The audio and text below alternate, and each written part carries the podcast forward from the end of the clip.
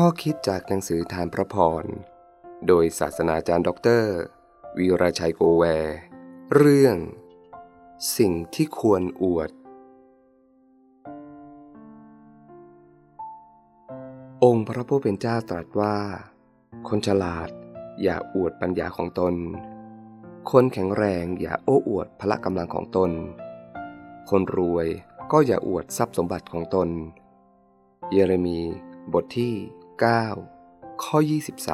23แต่ให้อวดเรื่องนี้คือที่เขามีความเข้าใจและรู้จักเรารู้ว่าเราเป็นพระยาห์เวห์ผู้ประดุงความเมตตากรุณาความยุติธรรม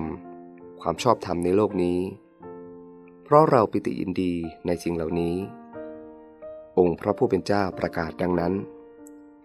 เยเรมีบทที่9ข้อ24สิ่งที่เกิดขึ้นเป็นประจำของชนชาติอิสราเอลคือเมื่อใดบ้านเมืองสงบสุขเศรษฐกิจดีประชาชนอยู่ดีกินดีพวกเขาจะลืมตัวและอวดตัวสำคัญตัวผิดว่าความสำเร็จทั้งปวงเป็นความเก่งความสามารถของเขาเองพวกเขาโอ้อวดความเก่งความร่ำรวยและแข่งขันความเด่นในกันและกันพวกเขาลืมเรื่องพระเจ้าลืมว่าเขาคือชนชาติของพระเจ้าพระเจ้าคือแหล่งพระพรและความสำเร็จของพวกเขาความสำเร็จความมั่งคั่งความฉลาดความเข้มแข็งที่เขามีอยู่ล้วนเป็นของประทานที่มาจากพระเจ้าพระเจ้าสั่งสอนพวกเขาครั้งแล้วครั้งเล่าด้วยการให้สิ่งเหล่านี้หลุดหายไปจากพวกเขาโดยการถูกลุกรานจากประเทศเพื่อนบ้านจนสิ้นเนื้อประดาตัวจึงเกิดสำนึก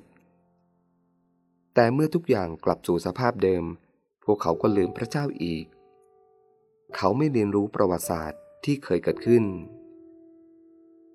เหตุการณ์เช่นนี้ไม่ได้เกิดขึ้นกับชนชาติอิสราเอลเท่านั้นแต่เกิดขึ้นในสังคมมนุษย์ปัจจุบันด้วยเช่นกันหลายคนลืมพระคุณพ่อแม่ที่เลี้ยงดูส่งเสียให้เรียนจนได้เป็นใหญ่เป็นโตมีหน้ามีตาในสังคมแล้วหลงตัวเองอวดฉลาดลืมพระคุณผู้มีอุปการะคุณที่เคยมีไม่สนใจใยดีไม่มีที่ว่างในสมองแม้แต่น้อยที่จะคิดถึงความดีของท่านคริสเตียนถ้าไม่ระวังอาจตกลงไปในลักษณะเดียวกันคือเมื่อพระเจ้าอวยพรให้มั่งมีให้มีความสำเร็จ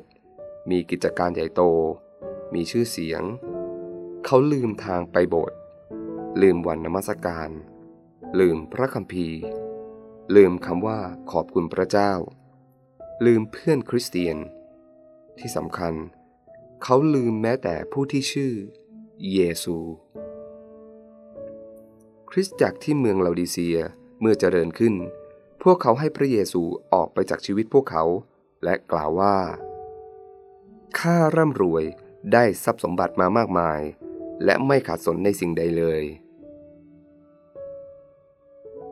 ขอให้คำเตือนของพระเจ้ามีความหมายสำหรับเราในวันนี้ให้เราอวดพระผู้เป็นเจ้า